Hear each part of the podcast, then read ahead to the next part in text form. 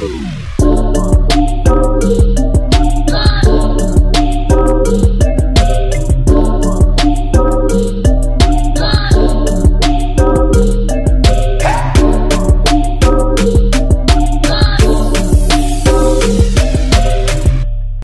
good, everyone, and thank you for tuning in to One Faith.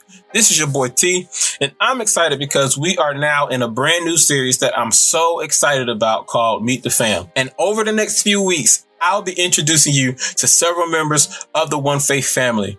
Not only will you have the opportunity to meet and love on them, but you can also chime in on the conversations on our social media platforms. Hold up. Wait, wait, wait. You're not following One Faith on social media? Look, stop what you're doing right now. Go to weareonefaith.com and there you will find all of our social media handles. You will also find our YouTube channel and all of our previous episodes in case you missed any. So, not only will you find that information, but you'll also find all the information that you need to know about our guests. Now, I gotta warn you about today's show because you're gonna hear some stuff, fam. Uh, I mean, we had a real candid conversation about everything that's going on in the world today. And today's guest is none other than my boy Rod Butler. And not only will you hear him this week, but you'll also hear part two of our conversation next week. And trust me, when this episode goes off, you're gonna be like,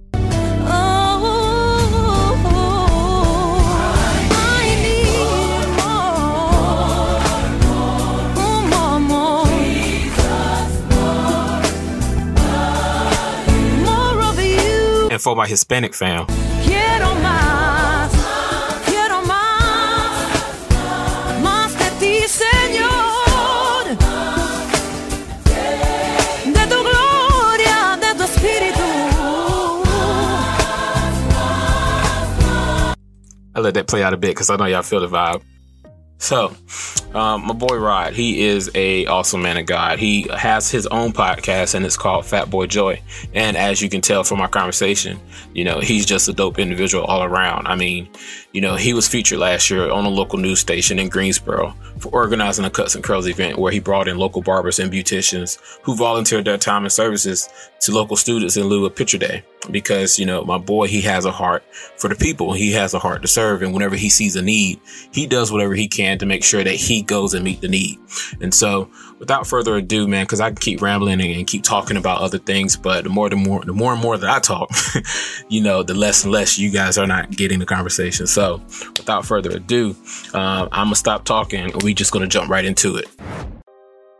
Now I know you, and you know we briefly went to high school together. Shout out to Southern Durham High School.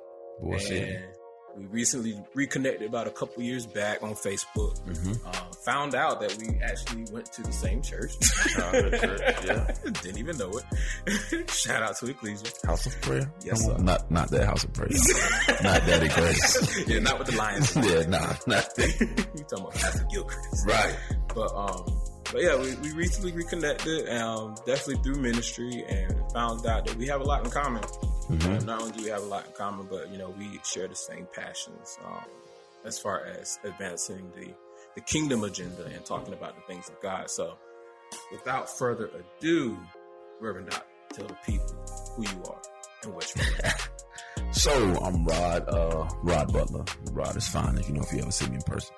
Um, but yeah, um, a pleasure to be here on One Faith, One Faith audience. How y'all doing? I hope all is well during this pandemic. I hope y'all staying safe and healthy, um, healthy and safe as possible. Um, but yeah, a little bit about myself. I have a podcast as well, Fat Boy Joy, um, where we talk about fat is the body, boy is the mind, joy is the spirit. So, you know, we cover all aspects of the body, mind, and soul. So, you know, um, y'all can check that out in your leisure. Um, and that's it. You know, I love the Lord, and um, I love the Lord's people most days. Um, Those days. most days, most days, I love His people. His, his people are hard to love.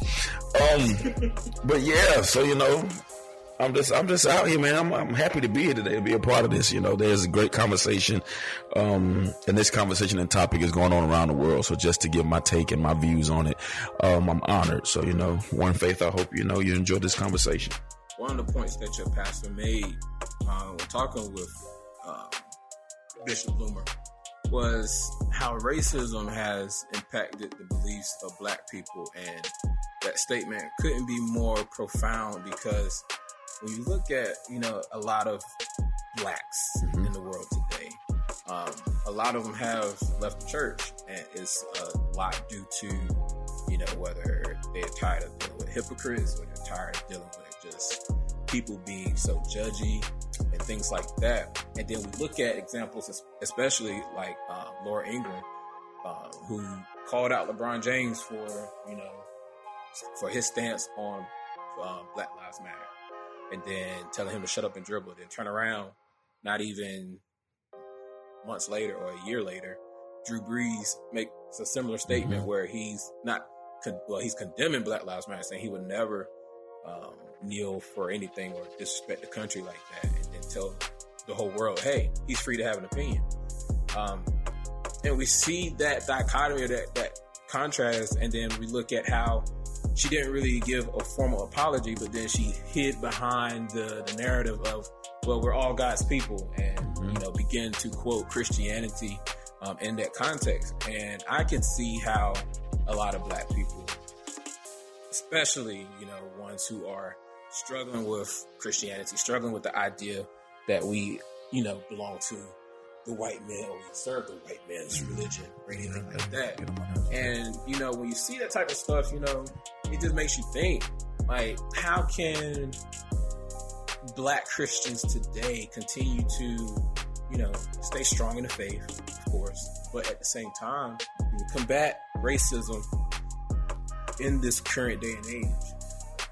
um first I think um you have to have a genuine and authentic relationship with God. Um, Exactly. you can't just have what your grandma had or what your grandparents, great grandparents had, or even what your parents had. It has to be um, a relationship that you have with Christ, um, because you'll get certain revelations and understanding that is not passed down or taught just because your relationship with Him, um, the relationship that you develop with Him. So you really have to have an authentic and a real relationship with Him. Um, because a lot of people try to hide things behind religion. Um, Christianity, especially, is the leading religion in the world. So you have certain people that hide, they try to hide anything. They can hide anything behind that facade, trying to promote, okay, you should be forgiving. And I think when people cause offense to black people, it's always okay. Um, it's try to put that Jesus, um, not that Jesus because he's mine, but um, they try to put that Jesus image in front of people. Um, like, oh, you should be forgiving. You should turn the other cheek. You should do all this other kind of stuff. But then it forgets about they forget about you know the mandates that he gave. Right. So I feel like those that use that in a sense like that they don't even have an authentic or real relationship with Christ. Exactly. Um, but you would, I would promote that you have one because it um it alleviates a lot of foolishness when you know who he is and you know his principles you know his standards. Um, you can actually let a lot of stuff roll off your shoulder because it's like it's not even that serious. Um, but to hide behind it when people hide behind it, you have to be able to call them out on that. Yeah. Like that's not really what it's about. That's not really what it means. That's not really what it says. So in having a a real relationship with him and knowing your word and knowing your scriptures, it will um it will cause you to have a I don't want to say a defense, but you'll be able to spiritually and um, definit- definitively and intellectually defend the gospel. Um, not even so much from an apolo- apologetic point of view, but just knowing the word and knowing what it means and knowing your relationship with Him. Like you can't try to play me on that. Right. So I think that's um, important and vital. If you don't have that, um, it is really hard to. Um, I wouldn't say hard, but it's really difficult to draw that line. It is. And I think to your point, you know, being a Christian in today's society, you know, we have to um, be strong in our faith, be strong in what we believe in. Um, even for non-believers, people who are, you know, new to the faith or people who are um, babes in Christ, mm Mhm. saying as being new to the faith, um, you know, they're trying to figure out like how can we, you know, stand behind this Jesus and if I were to give an, an account for that or the answer to that, I mean, you know, you have to stand on the word. You have to stand with God. You. You have to have that personal relationship, like you were saying. And you have to um, build on that personal relationship because Mhm. it goes beyond, you know, the apologetics, Right. things, things, and, and, and all that. You know, having that personal relationship, having that um, that that intimate bond with Christ, Yeah. in my opinion, is way more um, important than anything else in this world. Because when you go through things in life, or and now that we're going through this with racism and on top of another pandemic, you Right. know, you have to rely on your faith in Christ. You have to rely on those things to help bring you through uh, everything that's going on in the world today. So, What What's your thoughts on like with George Floyd and, and everything that's going on? Um, I didn't watch the video initially. Um, I scrolled past it several times, and then um, at one point I just was like, okay, let me go ahead and watch it. Um, and I did, and when I watched it, it wasn't even like the you know like the one, the I guess the I don't know how it happened, but the video that I actually saw was the full video. Um, and I can honestly say I have never felt that angry um, watching a video in my life. Um, like the emotions that I felt while watching that, um, it shocked me. Like I really had to take a moment after I watched it, like not even trying to be funny or exaggerate. I really had to take a moment and like just calm down. And cause then like you think about what if it's me? What if it's somebody I know? Then, um, like I started feeling emotions about the people that were watching. Why didn't y'all help? Why didn't y'all do more? Like what I, and so, um, that feeling in that rush of emotion, of raw emotion of like anger. Like I was literally angry and I was probably angry for a, um, few days. And even when the protesting and things started, I was all for it. Like, and as much as I love Jesus, um, when they started burning stuff down and then targeting Right. and forgive me, I was like, yeah. Right. You know, I was on that same thing. Like, I don't disagree with what they're doing. You know, And the part that blessed it shouldn't have blessed me, but it did. I'm gonna be honest. The part that blessed me is, and people might get offended. I don't want you to lose no followers. No, they, they got the right side of town They this did, time. they did. Like, don't burn our stuff down. burn the other side stuff down. So, like, I've never seen a Target in the hood. right. So I clearly know you got the right side of town. When they started looting Target, everybody coming out with Target bags, I was like, okay, they finally got the right side of town this time because usually they tear our stuff up. Right. Don't tear our stuff up, tear their stuff up. Right. So, um, but I just I felt anger, Yeah. then I felt hurt, like. It it was it was a rush of a lot of emotions, but the one that stood out the most to me was the anger that I felt because I was like, how could I be this angry watching a video of a man I don't know? Um, I don't know what happened in the situation. I didn't care what happened. I didn't at that moment. I didn't care what he did. It shouldn't have resulted into that. And it was like the circumstances. And then to see the other video from the other angle when it was three other like two other officers holding the rest of his body down, I'm like, yo, why did it take all of that? So I got angry all over again, but I had never felt that angry um, about a situation. So I've really been sticking with this one and seeing this one through. And I guess that's like how, how everybody's feeling because everybody is committed to this change, committed to this reform, committed to something happening and something changing. But you know what's interesting about this one though? It's like this one hit home on so many levels for so many people. Um, and honestly, for me, it was this one. It was Ahmaud Arbery's killer, Uh-huh. and it was like, you know, we're looking at two situations where, you know, it's clear racism on both sides, Right.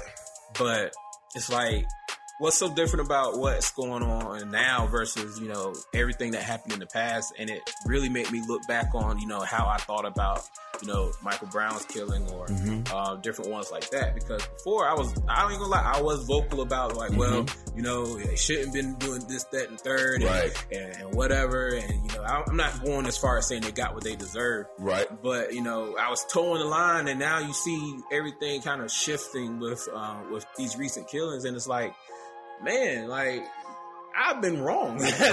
And I I've too have been like that in times past. I was like, I always play devil's advocate. I wouldn't say anything at first until all the facts come out. Because you know, there's been times, you know, we rush into it and saying, "Oh no, they were wrong, wrong, wrong. They did this, or this," and then it was like, not that it was justified, but it was more understandable of the circumstance. Right. In this case, I'm like, I don't care what he did because he clearly wasn't resisting. And and I think for the other things, like for some of them, we didn't have video. right, And then for others, like with the um, Ahmaud Arbery, you have maybe like 30 or 40 seconds of video. But to sit there and watch for 10 minutes this video um, of them, his neck, hi- this guy putting his knee on his neck for eight minutes and 46 seconds and watching that, like you're in that moment, like that's like, that's 10 minutes. So to see that in a continuous form, it's like, okay, 30 seconds, you know, you over it. Not that you're over it, but it's just less. But the fact that you have to sit there and try to comprehend the fact that, dude, you're doing this.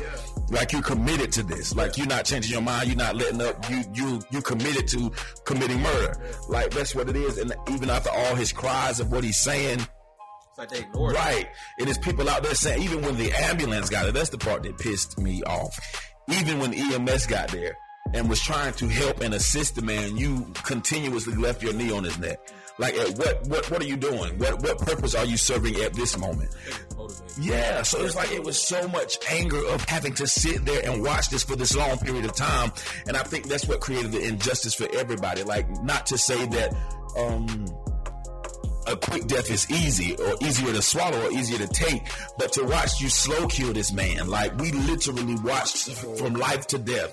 We watched his transition on camera and for that long of a time. And it's like, you have to digest that. And that just made me angry. And I think that's what caused, um, I think that's what everybody's angry about. Like the fact that this, it took this long. Yeah. And it's just like, that's disgusting. So, But you know what? It's like it's interesting because this is the same stuff that Colin Kaepernick had protested about. uh huh. This is what he dropped to one knee about, and now the whole world is dropping to one knee, and everyone gets you know Colin Kaepernick's take on it now. And it's interesting because like you know NFL and, and all these other organizations they coming out out of woodwork, Want to apologize. yeah, and- or saying, hey, you know, we stand with blacks all over the place. But it, it kind of poses to my next question with you is like, you know, now I've made this statement a couple a couple years ago, um, how a lot of these businesses, a lot of these organizations, Mhm. they they talk about having, um, you know, being diverse and, and being a company that represents diversity and inclusion. But Mhm. a lot of these companies, you look at the top of their their, their The- board the members, board, the CEO, yeah. Mhm. they all white. Everybody. white, white, white. And I'm not trying to like make this like racial or anything like that, but when you look at the situation look like with the NFL with um, Colin Kaepernick and his stance for um, police brutality, and now you see all of these um, companies, all these Fortune 500 companies and, and businesses coming out saying, "Hey, we we support um, Black Lives Matter." When you know, three years ago when Colin Kaepernick making the stance, they were like, "No, we're not with that." Mhm. But now everyone's coming out the woodwork. We with it, we with it, but and we're all about diversity and inclusion. But when you look at you know their board of directors or the CEOs or different ones who are in upper uh, management, Yeah. you know, it's not really diverse. Even though they may have a, a Indian dude or Asian person, you know, you don't really see that type of diversity. Um, with a black brother, and I Mhm. made this comment earlier. It was like well, one of my cousins when I was talking to him. It was like, you know, it's it's cool and all that to be diverse and and have that aspect of diversity on the board when you have um, someone that's um, of the Asian um, population. But you know, I want to see a Jerome on the board. You know, Uh, I right. want to see a Tyrone. You know, I want to see you. somebody that has you know what we have. You know, Right. have the same skin color. You know, they dark skin. We both dark Right. skinned brothers. We not light. So Not you know, we don't see that representation. Um, at all in, in corporate America. What's your thoughts towards that? Um, I think right now in this climate, you know, um, I just hope they don't do like Congress and put everybody in kente cloths. Um, but that just, I don't know who I did that What, was. I'm That- to work. I'm that- wearing kid but it's just gonna be me. I better not see my CEO. I just, whew. um, I just left the beach this past weekend, and when I tell you, ev- all the white people were just overly nice, like they're overcompensating. Like everybody, like we were walking on the um the little pier, and the guy comes up and say, "Hey, hey, hey, be careful on that last step. It's a doozy." and we like, "What?" And it's like everybody just being, well, all of them are just being overly nice. But my thing is, um. I think that corporate America in this situation has realized that we have reached our limit. Um, I don't think they've because, like I told you, like the, the comment I made before, it wasn't a joke. We got the right side of town this time. Um, and so not only have we eliminated the fact that we're not going to spend our dollar in your place, we're going to make it so that others can't spend their money in your places of business. And so cities were shutting down. Some cities are still on curfew. Um, places have boarded up. And so now not only, you don't have to be looted. We don't have to loot you. We just need to make you shut down. So it's, it's a mentality that they have. Okay, let us show support. So they, one, won't come loot our stores. Two, we can make it more peaceful so we can open back up and actually sell to people who will come and, uh, be patrons of our business. So my thing is we have, we, and I'm going to say we, we have, as black people in the black community, have, and I mean this with my heart, we have finally got this one right. So when Target, when you when we've when we burnt down your store and looted your store, and your some of your people then came in there and looted your store, and now your store can't open, and then before you can even open, you have to put money into the business in order for you to start selling again. Now we've we've hit your pocket, so now of course you want to do something, you want to make some kind of change. And I made this analogy to my friend because they just didn't understand. Oh, why y'all? Why they looting? Da da da da. Why they tearing up stuff? If you live in a neighborhood and you have children, and your children go out in the community and start bullying other kids, and all the kids in the neighborhood come tear up your house. You don't know what kid it was. You don't know how to do it. At some point, you're gonna get tired of putting money into fixing your house, and you're gonna address your child. So that is what the that is the place where we are right now. We're at the place where we're gonna mess up your house until you address your child. You have the power to control this. You got all these lobbyists. Y'all can put money in to get this stuff and get these tax breaks and all this other kind of stuff. So now we need to put that same energy into creating policy change, into creating reformation. So now we're at the place where we're actually cognitive about what we're doing. It's just not out of anger. It's just not out of emotion, but we're actually logically thinking and intellectually thinking like how can how can this affect change? So if we tear up your business and we stop spending money in your business, we have created loss on dual sides. It's not just us. We the black dollar is is what everybody counts on. So not only have we taken the black dollar away from you, you can't can't no white people come in your store and shop, can't no Hispanics come in your store and shop, can't nobody come into your store and shop because you don't have a shop. So now we not only have we taken our money away from you, but now we've had to cause you to not make money, and then you have to put money into building your business back up so it can actually be open. So now you hit. So of course, Target is saying, you know, we understand, but Target, excuse me, Target mad as hell. Target man, they, can, they right, they tight. They can say they, they okay and they understand all they want to. Trust me, Target is mad. Target is upset. Right, they, they're mad. One of my friends said he had an appointment at the Apple Store in Greensboro. Um, and when he went, they was closing it down and boarding it up because of the riots and that they won't sure people finna come in there and get them. So now you've taken away the possibility to make money. So now you're losing everybody's dollar. So at some point, of course, everybody finna jump on board. Y'all, we with y'all. We Right, with exactly. Come on, We don't want you to our Right. business. Don't tear our business. We with. Oh, we 100 percent stand with you. And it's you probably necessarily don't, but the dollar is more important to you than everything else. So that's what I'm. That's why I was like, we really have it right this time. As long as we're attacking the economy, Yeah. things are gonna change. Oh yeah, oh yeah, and it's, it's so funny because like, you, did you see that image of um, Black Lives Matter um, on the street leading into the White House? Yes, Yeah, that was dope to me. I Right, like, like that's they crazy. changed the address and everything. The changed the street address, everything. I was like, yeah. So, and then Raleigh did the same thing too. We, Right. we have the um, in racism now, um, in front of the uh, I think it's the art museum or something like that. So, I mean, a lot of positive changes are coming. I feel like you know we're definitely in a good place right now as far as creating change because we have the ear. We finally Mhm. have the ear of people. And one of the things that your pastor was saying was like, hey, um, how he had that town hall meeting at the church, and then Mhm. he said that it literally took this situation to cause a white man, um, who uh, a town leader in Greensboro, to look at the, the two older white men who are reputably maybe leaders of the North Mhm. Carolina uh, demographic. Um, look at them and say, hey, they control everything. Mhm. he's calling them out. And honestly, it's going to take more of our white brothers and sisters to call out racism on their end and call out, you know, the injustices that they are uh, contributing to, because we we can only do but so Right. much. We're we us as preachers and us as black men, you know, we can only say but so much. But But, so our voice ain't going to go but so far. And so, and it kind of leads into the next point about racial reconciliation. Um, one of the things that a lot of people uh, are looking at now is like, you know, hey, we don't want no, especially black people, we don't want no dealings with the white people right now. Mhm. But you know, the Bible calls us for uh, to be reconciled with one another, to love our neighbor as our, as we love ourselves. And it's so interesting that we're in this time, we're in this interesting phase where even though there was a lot of protests and a lot of riots, and you saw a lot of white people out there rioting together, unis, unified as one. Um, and it was more so of, hey, it's not just blacks against whites; it's more of everyone against racism. So, the point that I want to, or the question I want to ask you is, what are your thoughts towards racial re- reconciliation, and where do you think that us as a people, black Mhm. people, how we should stand on that? And I know it's kind of challenging, It is, it is. especially given our current climate and everything Um, going on. My thing is, I don't, I don't have an issue with white people, Mhm. like per se as a whole. Mhm. Um, I do have issue with races, and I think in a sense that makes it hard.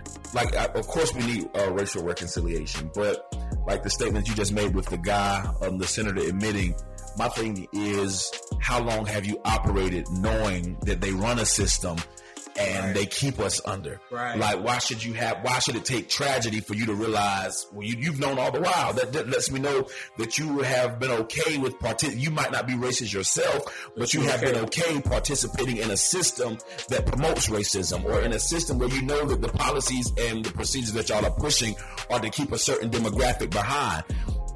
So that makes me have issue with the whole because just because you're not per se, hey, I hate black people, but to be okay with pushing policy or to be okay with letting people push policy that keeps us at a disadvantage, that's an issue. Yeah. So it's hard to reconcile, even though you don't have an outright issue with me or based on my skin color. You're okay with somebody that does keeping me down. You have a you you don't mind voting on the policies that they're pushing and the policies that they're trying to present, knowing that this is how they feel. For you to be able to point them out, you already know what it was. Oh, yeah, you already knew know. what it was before the day. You knew what it was before the town hall. You knew what it was before um, George Floyd died. You already knew what you were dealing with. But the fact that you were okay with dealing with it. So I think in order for re- racial reconciliation to take place, the non-racist white have to check the racist white first and then come to us for recon- reconciliation. You got to fix your house because y'all already divided. But the fact that you're okay with the agenda that they're pushing is a problem for me. Yeah. So you have to fix what y'all got going on, then come to me so I can trust everybody in the picture because at this point, I don't know who to trust because y'all look alike and you know what they're doing and you're okay with it. Right. So that's the issue that I have. But of course, the Bible makes it hard to, it don't make it hard to live right, but it, it makes it challenging to live right. Especially Right, in climates like this. It's like, oh, because I have to, I gotta forgive you. I gotta love on you. I gotta accept you. I gotta, and, and, so that makes it, it that frustrates me because it's like, Dad, you have no problem at this point in time admitting that you know what they're about. You know they're racist and they pushing this agenda, but you're okay. You've been okay with it. So that makes that makes you them Yeah. In my eyes because you uh, you've accepted the agenda that they're pushing and you've backed them because you're only exposing them today. How long have you been in Senate? How long have they been in Senate? Yeah. And this is the agenda that they've been pushing, and you have let them. You have allowed them. You ain't, you ain't whistleblown yet Right. until today. Right. And it's like. The only reason you did that is because of your daughter. and you had to break down and tell her white people are hurting their friends. Yeah. And so it's just like, what? Why was it okay for that long? What? What? Because that makes me, you know, everybody ain't got the Holy Ghost, but Right. for you to be Christian, what in your salvation? Because Right. everybody ain't got the Holy Ghost. What in your salvation makes that okay? Yeah. Hey fam, look, now is not the time to be living in fear or to be feeling hopeless about what's going on in the world today. I know that there's a lot of uncertainty, a lot of pain, a lot of anger, and a lot of frustration, but just know that you are not alone in that. You see, I want you to know that God has not forgot about you, your dream, your vision, or his promise. See, God will provide for you. He will keep you and he will see you through this time of uncertainty. Not only that, but God has never left your side, even when it seems like He has. I just want you to know that whatever you're going through, or whatever has your heart feeling so heavy right now, just let it go. Give it to God and allow Him to give you love, joy, peace, and a sound mind.